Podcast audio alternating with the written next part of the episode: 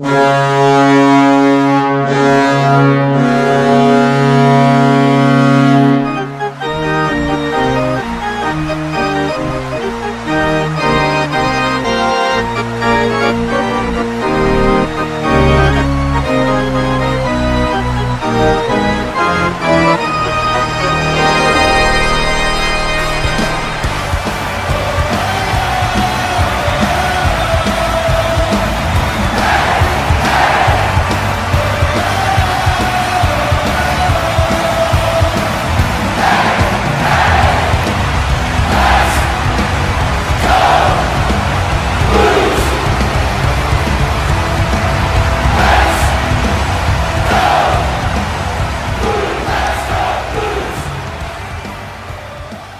What's up, everybody? Welcome to episode seven of the Talking Blue Notes Hockey Podcast. Here with Zach and Joe.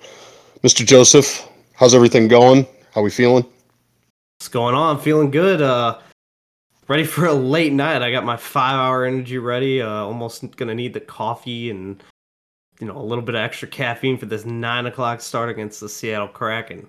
I hate nine o'clock game starts, man. I really can't stand it. I don't get why the West Coast even exists sometimes but you know, the West Coast is the best coast allegedly. Yeah, that's what I was. Yeah, the only way to say it. Yeah, dude. Um, so we're gonna do a little bit of a. We'll do some NHL news and notes here. Then we'll get into our game preview, and then also we're gonna be reviewing the game as well. We are doing this a little early, so we'll have, you know, we'll have a little preview, and then we'll have our little uh, game review at the end of the episode. So let's just start with the NHL news and notes. Some big headlines. A lot of injuries, man. A lot of walking wounded at this point in the NHL. Wanted to start with the Detroit Red Wings. Tyler Bertuzzi out four to six weeks with an upper body injury. Really, I just I had in a note here. It's just like a kick in the nuts for Detroit. This is one of their heart and soul guys, one of their core leaders, and to be out for four to six weeks is uh it's a kick in the nuts. yeah, I mean, kick in the nuts. It's funny. Um, he he was a big time player for them last year. Um, they they have all these like young studs that are like really popping off, and you know a lot of the former St. Louis Blues players that are popping off already uh, in this early budding season. So like four to six weeks that that sucks. Um, but it may not be the end of the world. Like we we did say in order in our like you know on our Eastern Conference preview episode, um, in order for the Detroit to like really have any hopes of getting to the playoffs and everything that they needed to get off to a hot start. Maybe this does have some effect in them getting off to the hot start. Um, but you know what? I think they have a lot more depth this year than they did last year. Um, they got, you know, a lot of their young guys have that full extra year of experience under their belt. Stevie Y and the Yzer plan, they they've been figuring it out, and and I think they can get through this and uh, you know just work around this injury. Yeah, well, there's another team that's going to have to find a little bit more. Colorado finds out today that Gabriel Landeskog underwent knee surgery. He's out for 12 weeks minimum, um, which, God knowing, with all the fucking medical advances and science and all that stuff, whatever that is, medical science is what they call it. He might be back earlier than that. Like we don't know. He might go to the witch doctor like Toropchenko did and end up playing in fucking no, uh, November. Is going to be out till December, man. Yeah, like I mean, come on. He just played Saturday. Now, like this isn't as effective to their lineup as as like a Tyler Bertuzzi is. I don't think. I think more to what you said with you know with the Yzer plan. Joe Sakic and everyone up there. I think they got this this roster built pretty well. In Colorado, I mean, coming off a Stanley Cup win, you know, you're going to have injuries with guys playing that long. So, and Landeskog, yeah, it's their captain. It's one of their again, even more of a heart and soul guy. At, you know, talking about Bertuzzi before, but I mean, I don't see why Colorado can't get over this. It's just kind of a, it's just kind of a blow to them. You're like, oh, our captain's out for three months. It sucks. Yeah. Uh, so, I, like, I don't think yeah, I don't think this is anything too too major. 12 weeks puts it right around like Christmas or early January somewhere in that time frame. Um we we know Colorado's going to find a way to, and I mean, God forbid, unless they have three other injuries to Mac MacKinnon or uh, Cale Makar or anything like that. But like, they're a team that's gonna make the playoffs anyway, and the real time that you got to worry about everybody being healthy is the playoffs. Like other than that, it's like this team is just on a on a skateboard downhill, just coasting into the playoffs. Right. Yeah, I agree with that 100%. So we'll see how that goes for him. Hopefully, Landy's all right. You know, we don't want to, even though they're in our division, we don't want to wish anybody, you know, ill will or, you know, ill health or anything like that. Speaking of ill health, man, Aaron Ekblad, this guy cannot get off the trainer's table, dude. This guy has been followed by injuries. Last year was a knee injury.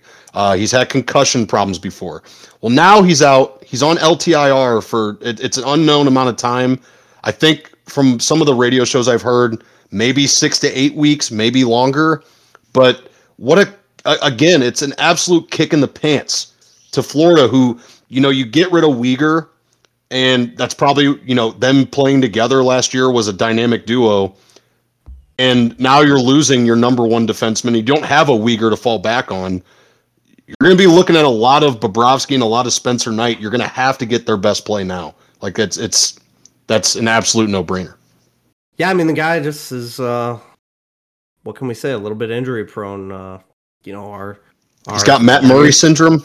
Vladimir Tarasenko syndrome, our Robbie Fabbri syndrome, our you know, but uh yeah, I mean, hopefully he's back sooner than later. Aaron Ekblad's an exciting player, former first overall. Uh, you know, ah, just been killing was, it down in Florida, and and, and he does. He's one of those players that like really does affect your team, whatever in or yeah. out. But I was just going to say, last year they were not affected. They rattled off some wins, but they also had a better roster last year. They had some backup. You know, they had Weegar behind them. They still had Huberdeau. Um, and you know, they they won a lot of games without him, and they have played without him before. But I think this year they're looking to prove something with a, you know, I won't say a worse roster, but definitely a different looking roster. And this kind of puts you know a kink in your plans. You know. Yeah, um, but uh, hopefully they can figure it out. I think they will. We'll see. Now let's talk. It's overreaction season right now. We're only three games in, and people are freaking out, Joe. I mean, you got the Leafs fans freaking out, you know, talking about their coach being on the hot seat. I think there is another coach on the hot seat right now in Vancouver. Vancouver has found a way to set the most negative record in the NHL possible right now. I mean, besides, if it keeps going, keeps going. Vancouver has found a way to lose their last four games in a row after having a multi goal lead. They had a 3 0 lead against Edmonton in their opener. They lost 5 to 3. They had a 2 0 lead against Philly. They lose 3 to 2. They had a 4 to 2 lead going into the third the other night against Washington. They blow it and lose 6 to 4. So you're basically like in the latter half of the second period and the third period, they're getting outscored what is that? Uh, like five, eight, like fourteen to nothing. That is bad, really bad. And then just when we thought it couldn't get any worse, la- the other night they play against Columbus, or no, it was last night. They or Monday night, I don't fucking remember, but they go up two to nothing against Columbus, and I even texted you and my friend Chandler. I texted both you guys. I was like, the Canucks are up. What's going to happen next? Wouldn't you know it? They blow it and they lose in overtime. And so four yeah. straight games, it's an NHL record. So is is this a team that like they just can't figure out how to play how to play a full 60 minutes? Like obviously the production's there early on to have a 3-0 lead, a 2-0 lead, a 4-2 lead, a 2-0 lead. And then just I guess are they getting gassed out? Like did did they not condition enough over the offseason? Um you you you said it at the top of this Canucks talk like you know the coach might be on the hot seat. I don't know. Like I think I think Boudreau has um as like a NHL veteran coach, um he's got quite a bit more slack on this leash, quite a longer leash than most uh most other NHL head coaches do. So, well, you know, I think we're a long, long ways away from that, but uh, that's not not not the best start. Uh, four games into the season. And going back to your thing about like what what the problem could be. I mean, really coaching at that point? Can you really fire the? Can you blame the coach?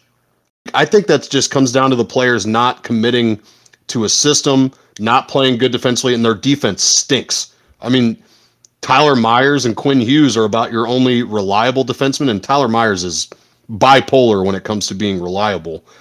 And then other than that, you don't really have many good defensemen. And Demko, who I picked to win the Vezina, it's taking a shit on me already. I mean that that pick is out the door already. Like that, that's scrapped. Scrap it. What what about Vezina for the first two periods? They have one of those. Let me know. We'll just call it the Vez. It'll be half. It'll be half the award. Yeah, if they have that, they'll hand it out to him. But I don't know. I, I agree with you though. I people are saying that Boudreau's on the hot seat. I think it's way too early to be thinking about all that. Um, now, before we get, we, we have a suspension that we're going to talk about, but before we get to that, really quick, I, I saw a post and I, I didn't save it. I probably should have, but um, it was just about like shocking starts to, as we're talking about the shocking start to the Canucks season. It was shocking starts to like a handful of other teams. Uh, I have the standings pulled up, so I'm just gonna like rattle off a few teams about their shocking starts. Uh, let's start off with um, Tampa for one. Uh, four games played, they're one and three right now. Um, not I, worried, you know, and I I wish not I would. Li- yeah, and I'm not worried about them either. Like like I said, I think they are gonna have a harder time in the regular season this year. Um, but once they get to the playoffs, that's they they've proved it for three years in a row. They're here to stay.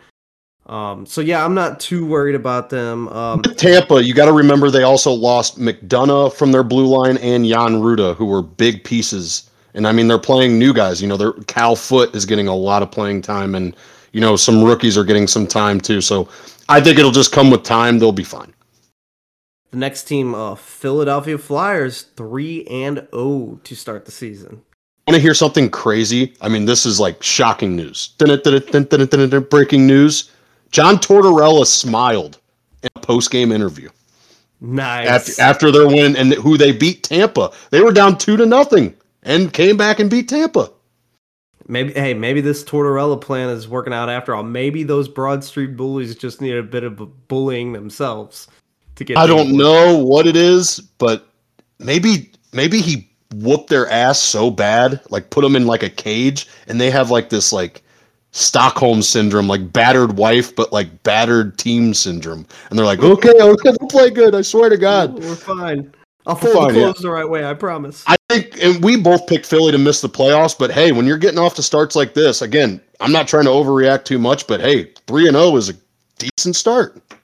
We talked about Van- Vancouver 03 and 1 um and then uh this one may not be too much of a shocker but uh we'll we'll see what you got to say. San Jose Oh, not shocked. Five. Not oh shocked. Five. but you also did. You were right already. Like I mean, we'll find out at the end of the season. But you picked the Sharks to be the worst team in the Pacific and one of the worst teams in the league. So, props to you. Shout out to Joe for calling that one right. And and one more a team that shouldn't be so bad uh, on the west side of things. Uh, Minnesota. It's three games, so it's zero oh and three. Bro, 20, 20 goals given up in three games is really bad. And this is essentially the same team.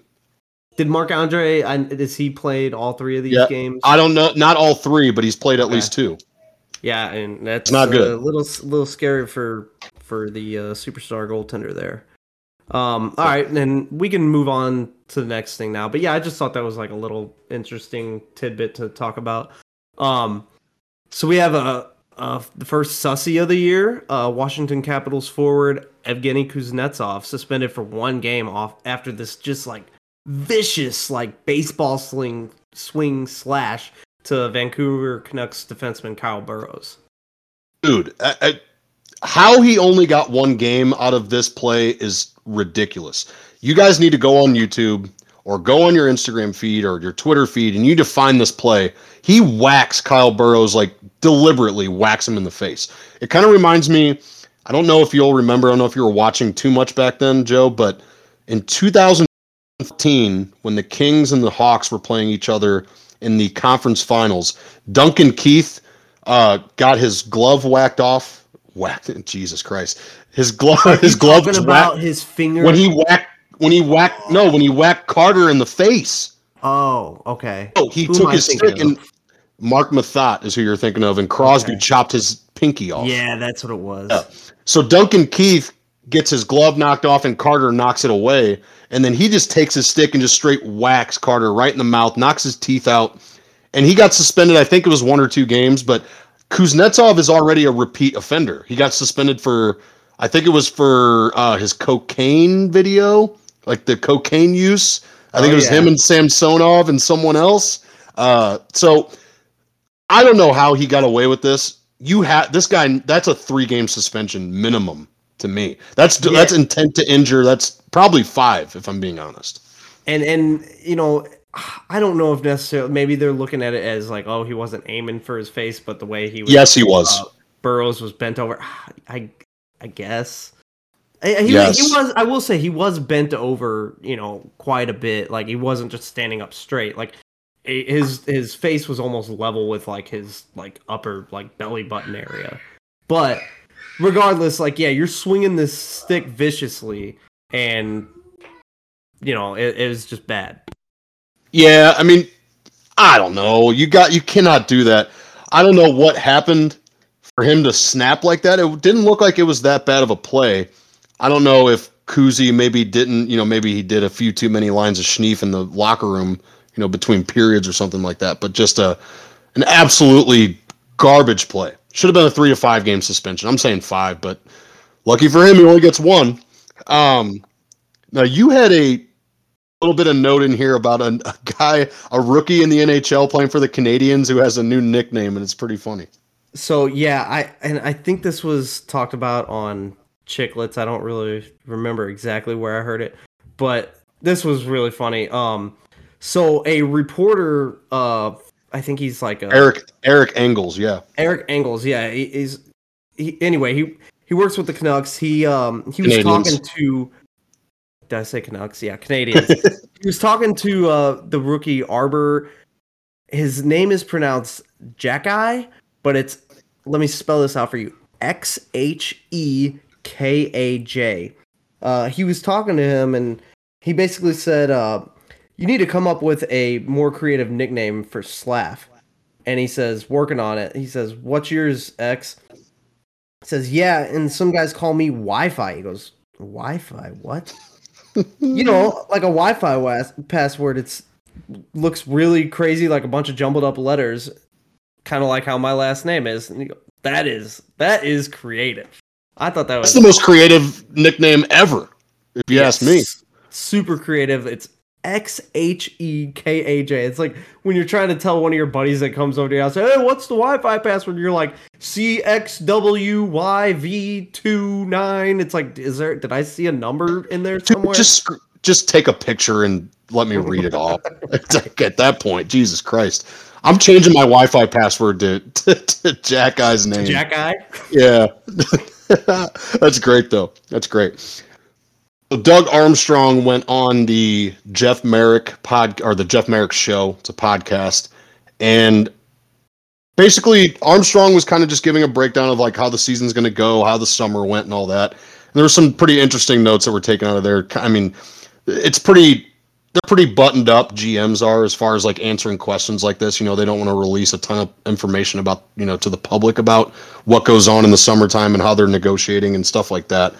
But um, first thing is they talked about Toropchenko, who we are more than a pro Toropchenko podcast here. I mean, this is becoming our favorite player. We've talked about it.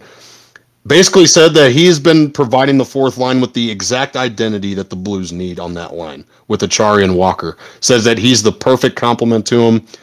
And he said it's gonna make it's he's becoming a fan favorite is basically what he was saying. And I couldn't I couldn't agree with him more. Yeah, I mean, I, I didn't really get to listen to this podcast. I know you were kind of talking about it, I think, yesterday. Um, but yeah, I mean, Toropchenko on that fourth line, we're only one game in, so we'll we'll see how it goes. Hopefully, he gets a little more ice time than what the fourth line's really going to bring him. But then, you know, who are you going to take out of that top nine?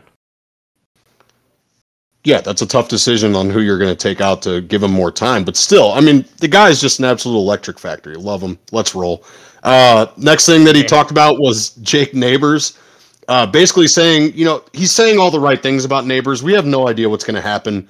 But Jake Neighbors has looked great so far in one game, but he looked good in the preseason as well.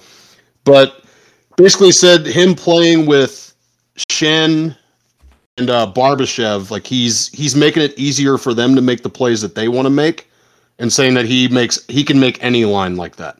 So say that the Thomas Tarasenko and Buchnevich line doesn't, you know, they're not going so well. I think you can move him up there pretty easily, and he'd probably fit in pretty well. And same with you know playing with Ryan O'Reilly on the second line and anything like that, the quote unquote second line.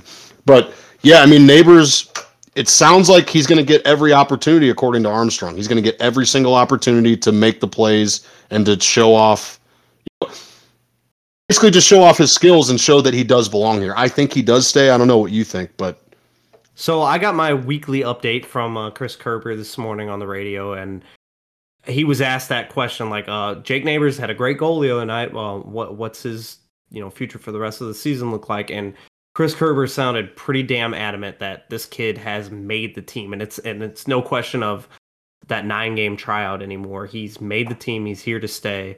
Um, you know, if if it comes a time where he needs to go down to the AHL just for a stint, it won't be for too long. You know, he he's he's ready. He is NHL ready. I agree. I think he should stay. I mean, it's one game. I know that, but he showed a lot in the preseason. He showed a lot in the game. I think he'll play well tonight too. I think it's another. Again, I'm not calling any opponent the Blues play a cupcake opponent, but sort of. This is a chance for him to showcase his abilities because Seattle has got a lot of holes in them, and we'll get to that in our preview. But I, I think Jake Neighbors is here to stay. I think he's a top nine guy. I think he's a top six guy, if you ask me. We kind of both said that. So I don't know. Um, and then he kind of went into, they kind of got a little bit more relaxed after that point in the conversation. They were talking about Binnington, and they were making a joke about Jeff Merrick asked Armstrong, when is Binnington going to get his one fight? Because he's been asking for one since he got into the NHL. I mean, I. I don't know. I don't know what I think about that. I probably wouldn't want him fighting. And Armstrong feels the same. He basically said he doesn't have exactly have the body of a prize fighter and we have other guys that can take care of that for him. and just that, I I would love to see Binnington get in a fight. That would be great, but I think he'd get dummied by just about anybody. He's a pretty frail guy. Yeah, he's he's tall and lanky, but um, we'll, we'll see. Uh, maybe we'll see what happens when uh, we get our first game against Calgary and uh, Nazem Kadri's up there oh boy. around again.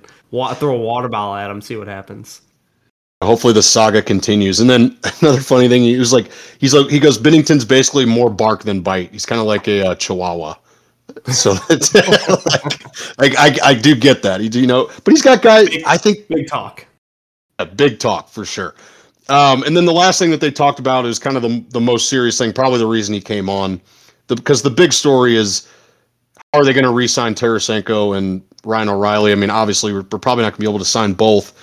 But his answer was basically, we hope to find a way to keep both, but with a stagnant cap, uh, you hope to make the right decisions and trust your young group of players that are coming up to be able to fill those spots. To me, it, we haven't really, we don't really have an answer still. And I don't think we're going to have an answer until next summer, kind of like we said on the uh, preview podcast.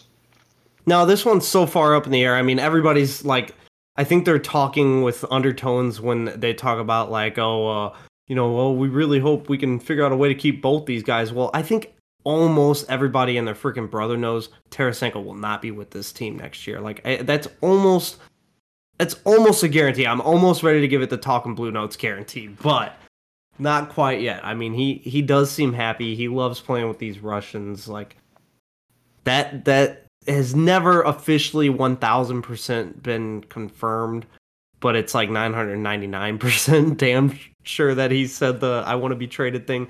But even then, that was before like he had that great season last year. That was right after the the that was following like those all those surgeries that he had to have and before he could really uh, get back out on the ice and prove himself. So um Ryan O'Reilly on the other hand, yeah, like that's that's a big question mark that's gonna be asked all season. We talked about this in our Blues preview. Like all season long. This is just going to be a question that's going to repeatedly be asked, and uh, we're, really we're just going to have to sit back and wait and see.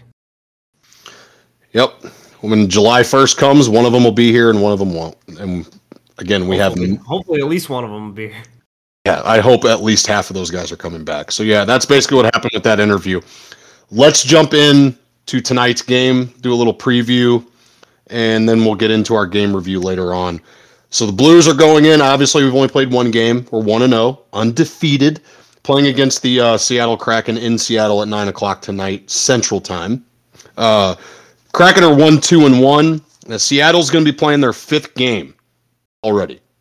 like what the fuck? Are what? Who do you? Ha- who's not to get graphic, but who do you got to suck off to get a decent schedule around here? Like this is ridiculous. So they're they're on their fifth game. We're playing our second game. Uh, they're coming off that five one to loss from Carolina on Monday night. Uh, They got I mean, pounded. yeah, they got and I mean, is that really like that big of a shocker to you? Like no, that's um Carolina's a, a studded team and Seattle's like you know you would say a rebuild for any other team, but they're just on their initial build right now. So like I don't think that's Finding their way, shocking.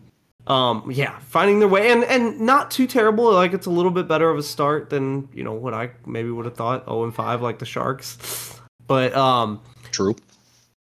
This though even though we played uh Seattle three times last year, this will be Jaden Schwartz's first game against his former team, the St. Louis Blues.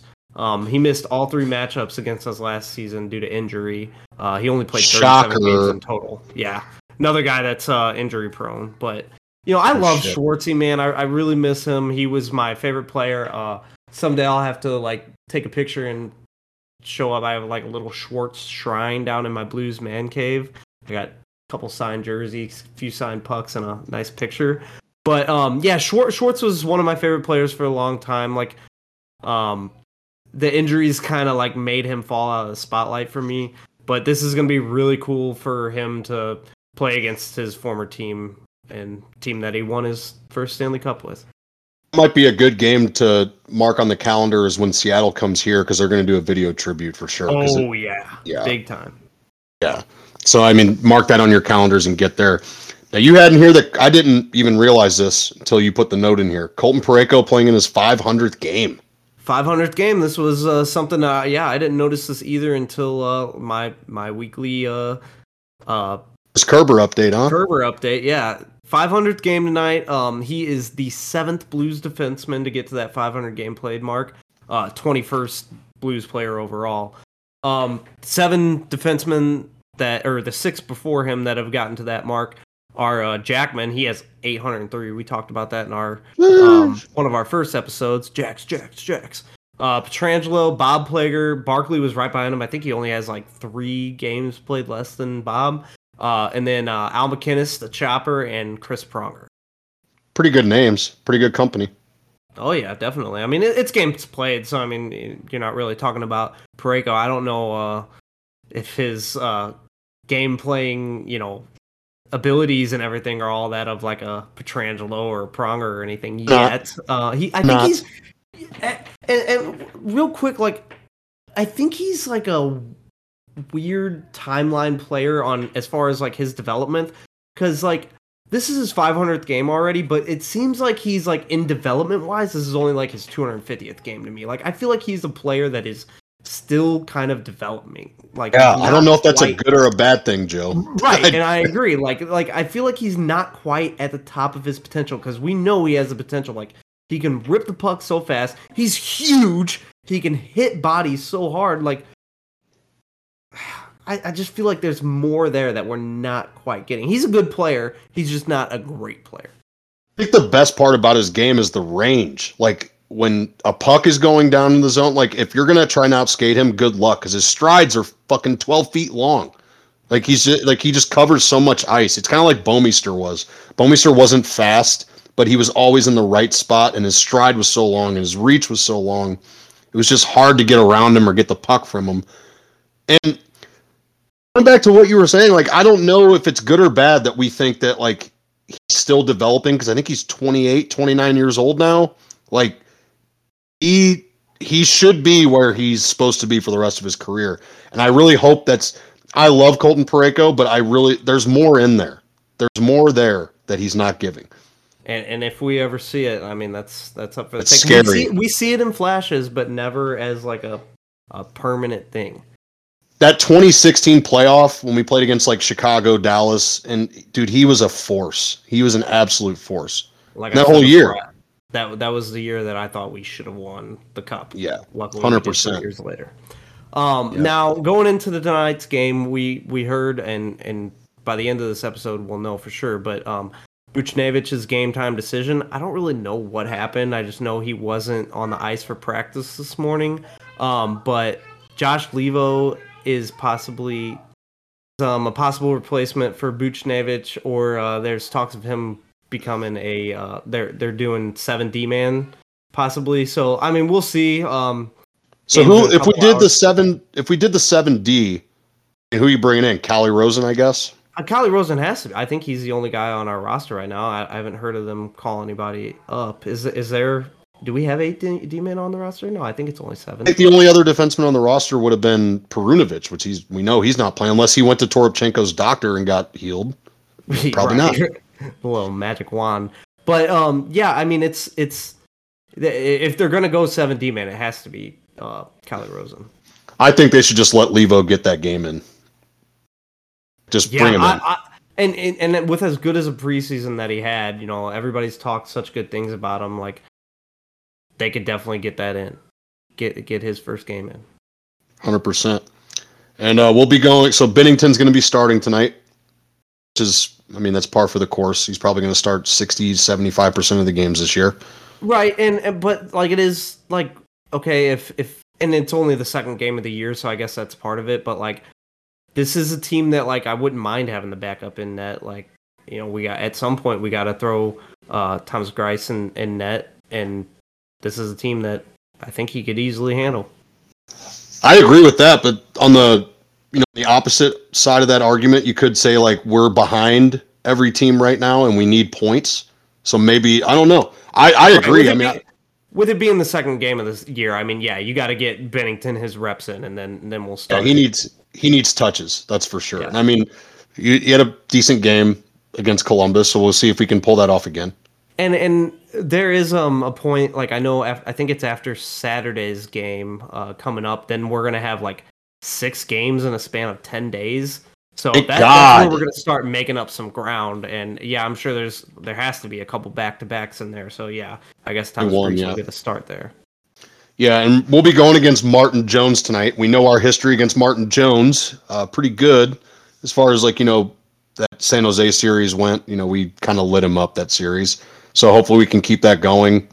Seattle is just like a again like I, we're not trashing Seattle at all. Like they're doing it the right way. They're building from the ground up. I think they're going to end up s- sending Shane Wright back to juniors. I, Really? I'd have to assume. I I think so because he's not playing at all. Like Okay. why why waste the kids?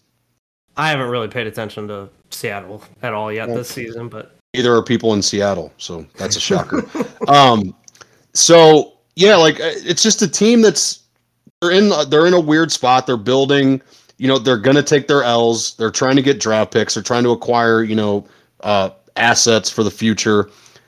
I don't expect anything less than five to six spot on them tonight. I really don't. I think Columbus is a better team than uh, than Seattle, if you ask me. Like, but they're better built. yeah, definitely.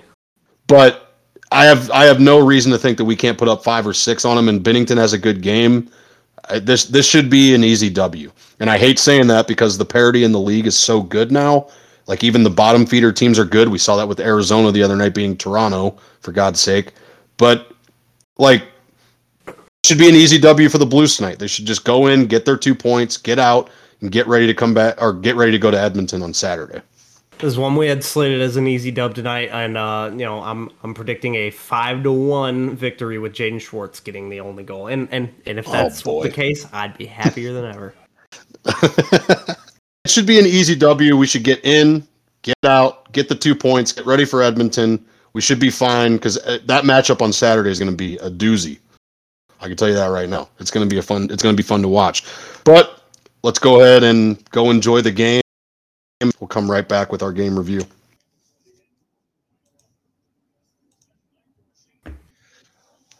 Oh man, a late ending, but that's a winner, baby. That's a winner. Shout out to the Blues. Game over. Game over. Uh, we had a. We knew we were gonna be staying up late for this uh, nine o'clock start, and boy, did they just want to make us stay up a little bit later by going into overtime. I'm all right for staying up if it's a two point if it's a two point uh ending there, so I'm okay with that.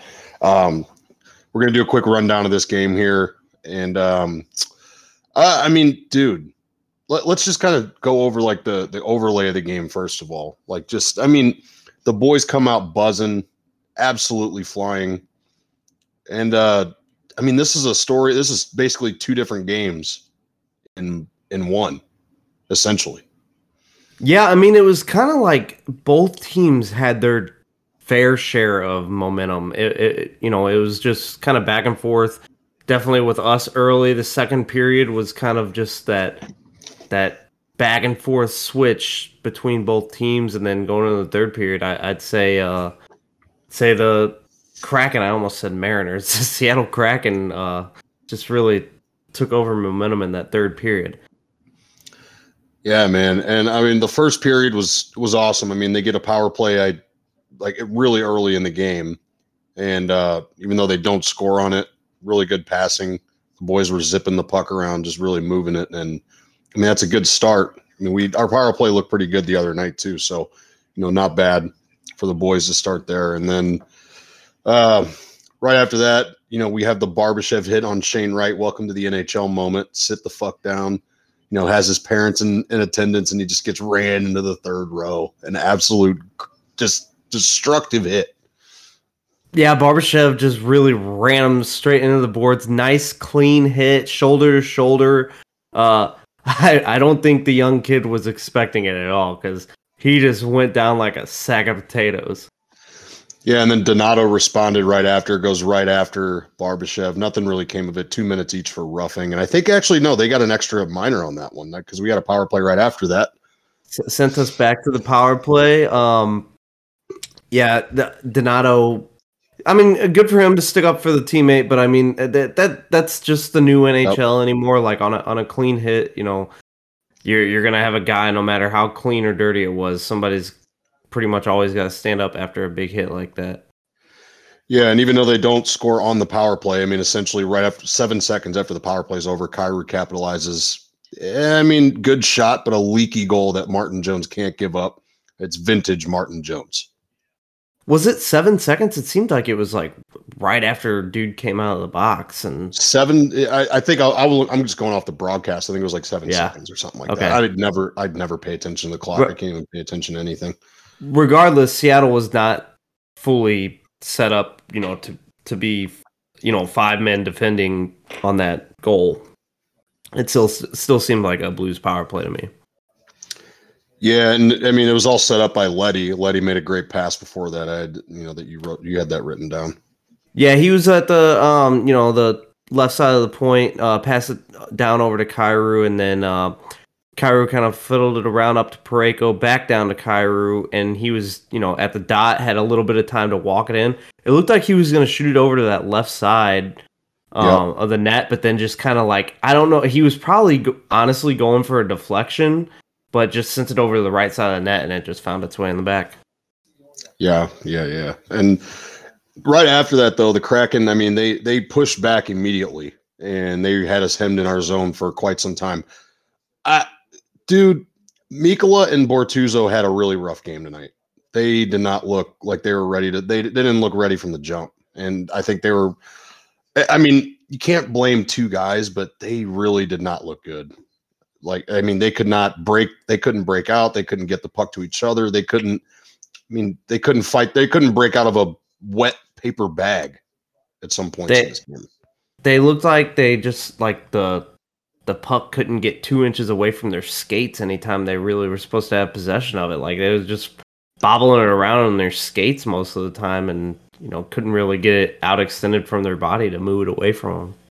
Yeah, fumble fucking the puck around, and it kind of bites him in the ass. But Binnington, of course, bails him out with a big save on Beniers right at the side of the net. Just a sick glove save on him. Yeah, Beniers, uh, he really impressed me tonight. You know, uh, they were they kept they were really sucking him off on the broadcast, but uh, they kept bringing up like his odds to win the Calder this year, and hey, that made me want to put a couple dollars on him. I w- I wouldn't doubt it. I mean, he's and you kind of texted me during the game. This kid's shot is unreal, man. Yeah. That and, and, like I, I sent that on like a shot that he he missed the net on, but it was just like you know he's skating up full speed up the up the ice and just ripped it and it missed the net, went to the boards, but it just that thud it made when it hit the boards. It's like, was that a Colton Parayko slap shot? It was so loud. it's got like a Tarasenko type of shot, a quick release. You know, you don't yeah. really see it, so you got to keep your eye on it. Um, one thing I wanted to note about the TNT broadcasts, I'm not a fan of these. Like, they have a lot going on in their broadcasts. Like while the game's going on, they got another screen.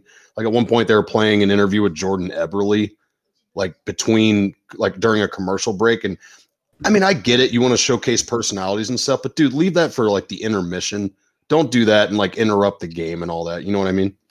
Right, and a and a positive and negative with that. Like, uh, so as we mentioned earlier, our boy our boy Schwartzy, first game against his old team, Blues, and um, they had him mic'd up tonight, which was really cool. You know, like I loved seeing these little look-ins about what he's saying uh, on the ice and on the bench and stuff. But you know, then they're continuing playing some of these just ah, not not the like. It's like they're just trying to find content that didn't really need to be found, and it's going as the puck's drop and ten seconds into the play. It's like okay, you know, you could have stopped it two or three clips ago.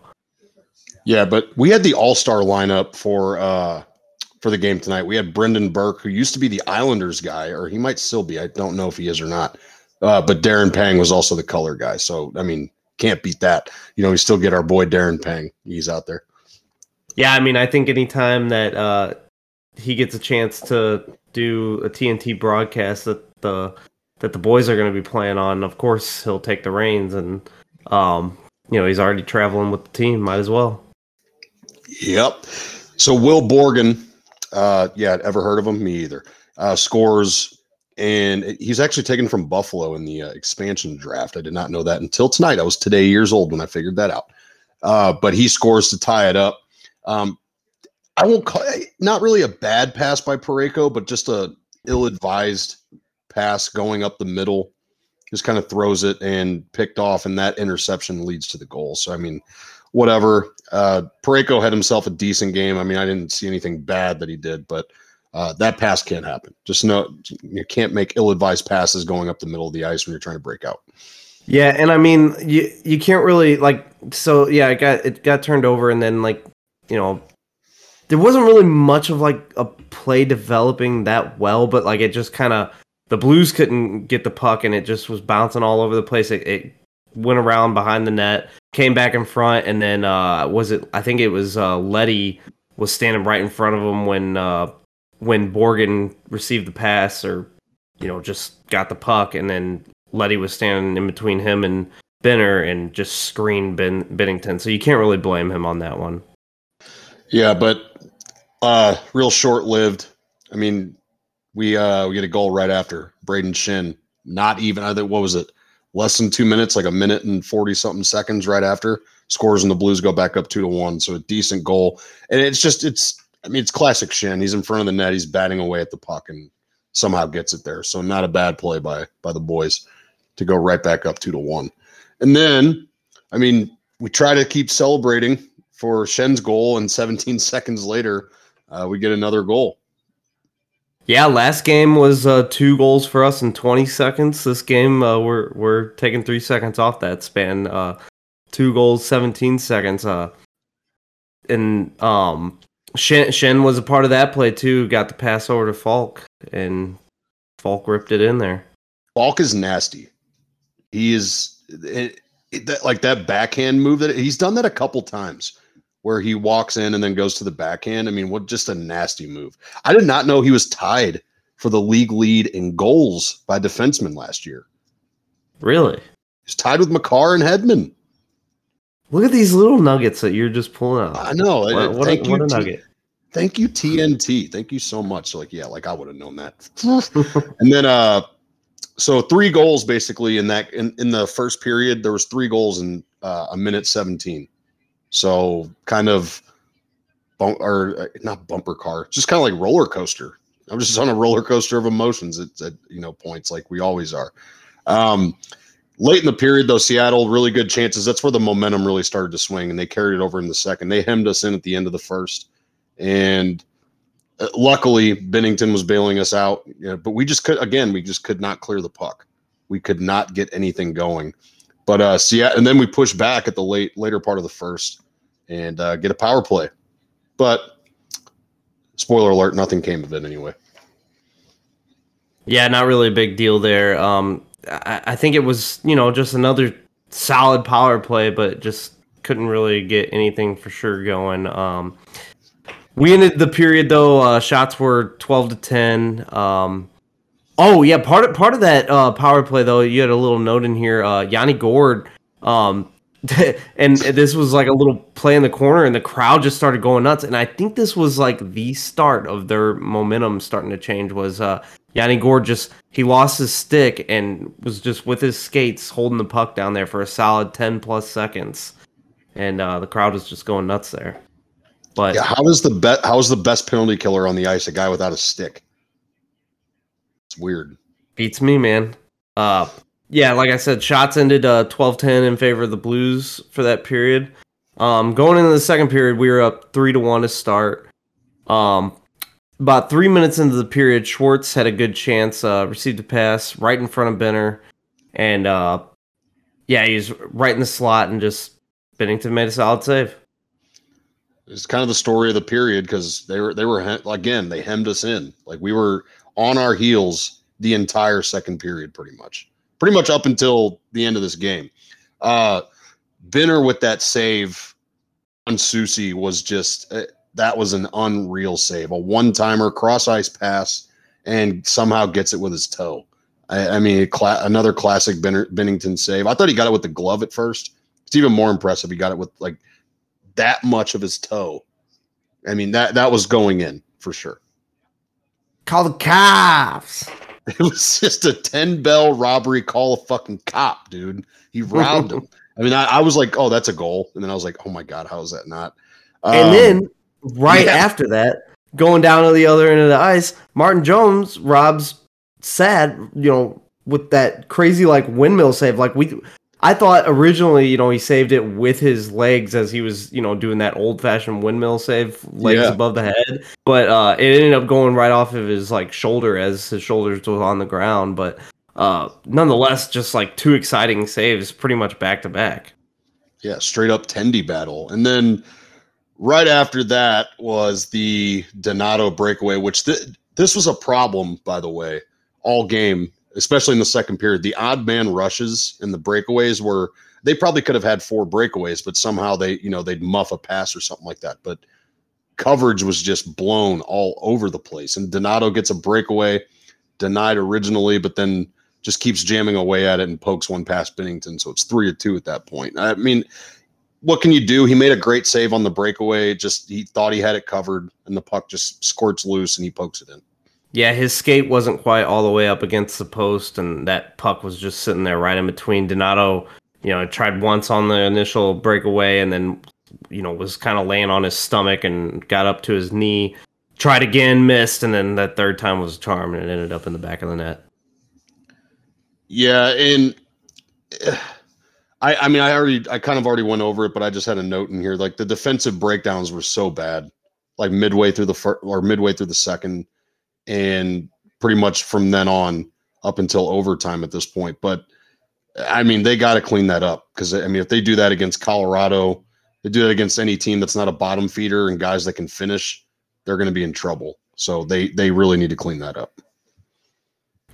Yeah, and then there was just you know a lot of action going on uh, for that first part of the period, and then uh, TNT decided to throw a lot of commercials at us at once, and I just had to throw a note in there like, Man, these late games fucking suck. when, you're, when you're watching a weekday late game, it's like you're it's like NyQuil once like the second period hits. You're just like, oh God, dude. Like once like midway through the game, you're like, holy fuck, I could be asleep right now, but no, we're I, dedicated I, to the craft, boy.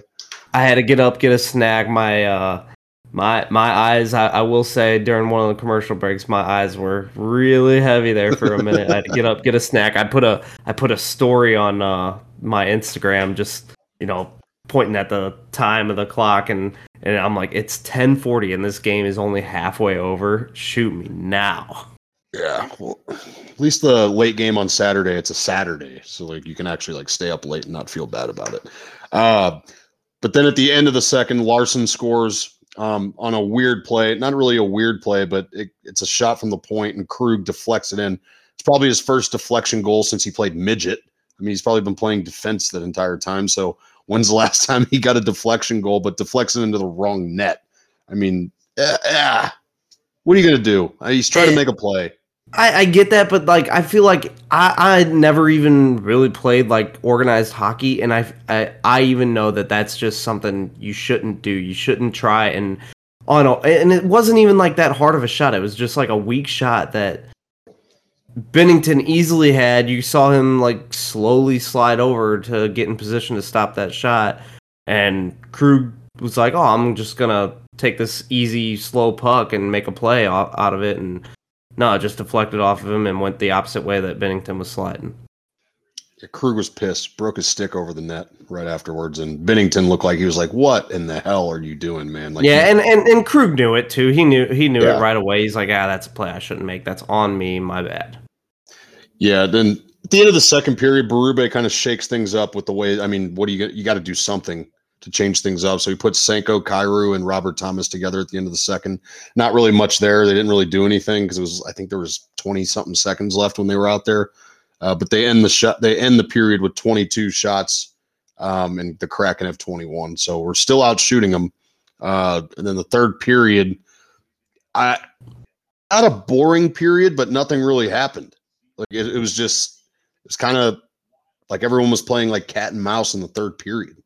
Yeah, Seattle really hung on to that momentum that they built, you know, kind of realistically kind of at the end of the first, but then like back and forth in the second and really to- at the when they scored those two goals in the second.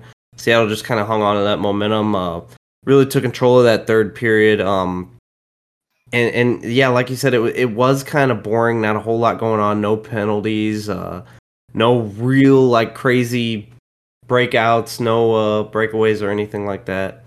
Um, the we our first note was really at the 13 minute mark, seven minutes into the period. Uh, Donato and uh, Brandon Tanev they created a great scoring chance uh, as they were just you know I think it was like a two on one, maybe like a partial a slight, two on one.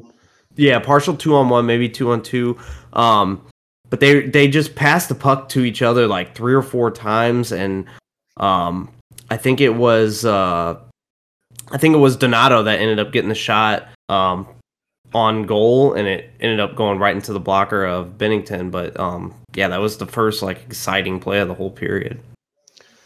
Yeah, and then Neighbours, you know, has that. Th- this is a, a moment we were texting about it. This is like one of those moments where you're like, this kid's got to stay here. So he takes a takes a puck straight to the net, uh, barrels right into Martin Jones with no no regard at all for anybody's health, even his own and knocks him over and gets into a fight with Will Borgen. Uh, they didn't call it a fight, but they dropped the gloves. That's for sure. And he wanted to go at him, but the refs broke him up. And you gotta let the guys go. Even though I, I don't want Neighbours, you know, pulling a McDavid and breaking his hand by missing a punch because I'm sure he doesn't fight often. But I mean, you gotta love the heart out of the kid. Kid drives to the net, goes hard, he's competing, and is willing to stand up for himself as well that was his uh hey boys uh i'm gonna prove myself to this team moment you know and and he was really trying to fight him. They both had their gloves off like the refs like were kind of like debating it like, seemed like between themselves like yeah should should we stop this or not? Nah nah nah, nah. and um but yeah like uh Neighbours even like kind of had the dude's jersey kind of pulled up over his head like doing the old uh hey i'm a gnome trick and I, I, I like so we kind of I kind of asked you this in the um in the text thread. I'm like, is that still a penalty um for that for the strap not being done anymore? Like, and and neither of us really knew, and probably shouldn't have even brought that up. Just makes us sound even more dumb than we already are. But uh, yeah, I mean that, that's why I was like, you know, I I could have seen them. I was like, maybe they're gonna get the extra minor here, and we'll we'll be back even four four. Um, but so they the Kraken did go on the power play, um, but our first penalty kill of the night, uh, it looked great, man. Like we didn't allow any shots on that penalty kill, and not no real scoring chances at all. Yeah, and speaking of their their power play, it just it kind of dawned on me. Just I wanted to say it earlier, but Vince Dunn, man, he had a tough game. He had a really really tough game. I think you texted me he was dash three after the first period, and I mean on the power play he wasn't getting any chances either. Every shot he took was getting blocked. He couldn't get anything through. He just had a rough game. He was getting caught in no man's land a lot on a lot of these plays, and you know as a former blue, you know we you know we like him, but holy shit, did he have himself a rough game? But yeah, the PK was great. To get back to your point that you brought up ten minutes ago, uh, I like Acciari on the penalty kill. I kind of told you this, you know, comparing him to Bozak. That's what he, exactly what he is. And yeah. it was weird though. Acciari was on the power play at one point in the, uh, I think it was in the second period. Like he was on the power play, and I don't know when the last time he was ever on a power play was. I can't imagine it was any time in the NHL. But yeah, pretty pretty boring standard third period. I mean, nothing really happens. And then we go to overtime and you know, a couple big saves by Binnington kept us in there. I think we were both watching the game at the same time and, and we were on the Discord getting ready to go, you know, as soon as overtime was over and you were like 30 seconds behind me and I'm like, oh shit. Yeah, yeah like, and I'm just like I'm like, shut the fuck up, dude. Don't ruin it for me. yeah, so Binnington makes a huge save, sits on a puck and then uh, right after that, the uh, so Tarasenko, Thomas, and Faulk are out there together, and Thomas to Tarasenko to Faulk and top left, you know, high blocker, game over. Boys get two points. Yeah, I mean, it's, the mustache does it again. Two goals in the game. Uh, great game by him. Great game by the well not the greatest game by the boys, but uh, two points is two points. We we got the dub, and that's all that really matters. Yeah. So some quick notes just about this game, and then we'll get into our three stars of the game. Um, you kind of had some notes in here about the power plays giving us momentum early. That's huge. I mean, it, it was the same thing last weekend. Our power play was really good. They were moving the puck around, and that does give us a lot of momentum. It gives them some confidence and just gives them some touches. And well, yeah, and, and even if you don't score on the power plays, as long as you're getting those scoring chances, doing the right things, like yeah, they're not always going to end up in the back of the net, but um, just just really giving the guys like hope, like okay, you know, if we keep doing this, if we keep doing the right thing, eventually goals are going to come, and they did. You know, we got we when we had those power plays early, goals came shortly after, you know, most of them, and we were up three to one early. So the boys are 2 and 0, but one thing we can take away is uh I mean they did they blow their load too early? Like did they just come out too quick? I mean, I know that's never really a thing unless you're Vancouver, but I mean, are we do we need to be worried about that at all? I really don't think so. I just wanted to see, hear what you thought about it. No, I don't think so. Um I I don't know. Is it just a thing of like, oh, this is the second game of the season. We're still trying to get our you know, feel our bearings out. Uh, you know, everybody's got to get used to playing a full 60 minutes, and I feel like sometimes that takes a few games to get really used to. Besides, you know, instead of just like the scrimmages and and practices and stuff like that. Yeah, thousand percent. All right, let's do the three stars. Uh, third star. Uh, who do you got? I'll let you do. I'll let you do them. I think we could probably agree. I think it's there's there's a it's three people but it's just what order are we going to put them in? Um, so I know my first star. I know, I know a star that I'm gonna give either second or third. I don't know.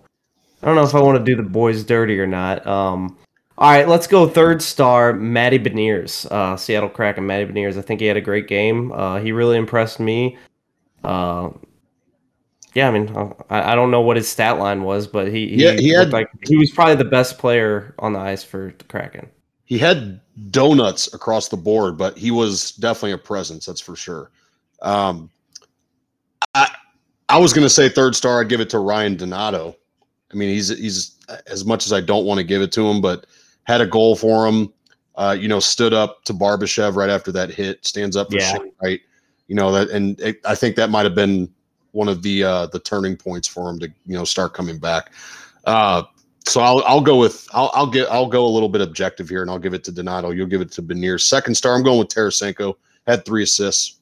I mean, he's he's turning into a passer. This 40 goal scorer is turning into a 75 assist guy. Yeah, and and uh, two primaries on, on top of that. You know, uh, both on I think both on uh, or no, one of the primaries was on the Faulk, Faulk goal, and uh, the the second Faulk goal, and the other one was on uh, Schenn. That was also my second star. Um, yeah. So, and I would assume that we're probably gonna have the same first star, the mustache, Justin Faulk. Yes, sir. Yeah, seventy-two, getting it done. And uh, I mean, you can't argue that. Two goals for a defenseman, that's huge for him. Hopefully, he can stay up in that category of, you know, elite scoring defenseman like he was last year, apparently, that we didn't even know. So, I mean, that's crazy. I do want to do a little bonus real quick, and then we'll get out of here because I know it's late. Uh, it's 1220 currently, and uh, we both have to be at work early in the morning. Um, I wanted to do a little, bo- not a bonus shout out, but a bonus all in or dump and change I am all in on having Darren Pang on every TNT broadcast. On every That's broadcast, it. period. Yeah, just put him on every. Yeah, fly him everywhere. The national treasure that he is, keep him on there. I'm all in. Darren Pang, keep doing your thing. He was amazing tonight. And we got, you know, we get Brendan Burke, who I think is one of the best announcers in the game as well. But Darren Pang getting that little all in, or you know, he gets my he gets another shout out too. I'll give him my shout out as well. Hey, and you know what? Since we were unprepared for this all, I, I, at least I was unprepared for this all in or dump and change. Uh, I'm gonna dump and change something that I already dumped and changed is these fucking live ad boards, dude. They were driving me nuts once again, dude. Like, I don't mind it if it's the if it's you know they're changing the ad between plays during the fucking play. I don't want to see trucks driving across the fucking boards. I don't want to see you know, logos sliding all over the boards. I'm trying to watch a fucking game. Color changes during the boards. You'll see blue behind the players at one point, and then all of a sudden it's a bunch of red logos behind them. I'm like, fuck, man, like that's so distracting.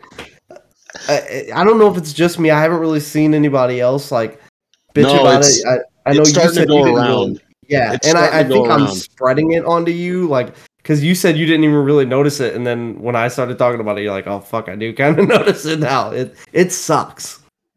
Yeah, and it's not just me either. It's like on other podcasts and other radio shows, people are like, "These live ad boards just stink. Like they are just bad." And the t- like the one tonight was the Seattle Kraken's like the next wave. If I have to see that again, Jesus Christ! Oh my god! And I get uh, it; it's fine. Like have them. They're they're doing. They're nice. They're clean. They look really nice. Just don't be changing shit during the play. That's that's my biggest gripe. Like don't have moving shit. Don't be changing shit during play. Do it between plays. It's like an ADHD world that we live in, man. Yeah, I guess so. I guess I got ADHD. People have the attention spans of squirrels now, so you know. I think they always have. I always have it at least. But all right, man, let's get out of here. Uh, big win for the boys, and uh, let's go this weekend. We'll be back on Tuesday for another episode. We'll be reviewing the weekend game, and then uh, we should be reviewing the Monday night game as well. So should be fine. Should be good to go. Yes, sir. All right, for, Joe, lead uh, us out of here. Ready, ready for the the Saturday night game against the Oilers? A two o'clock game, baby. Let's go. All right, peace.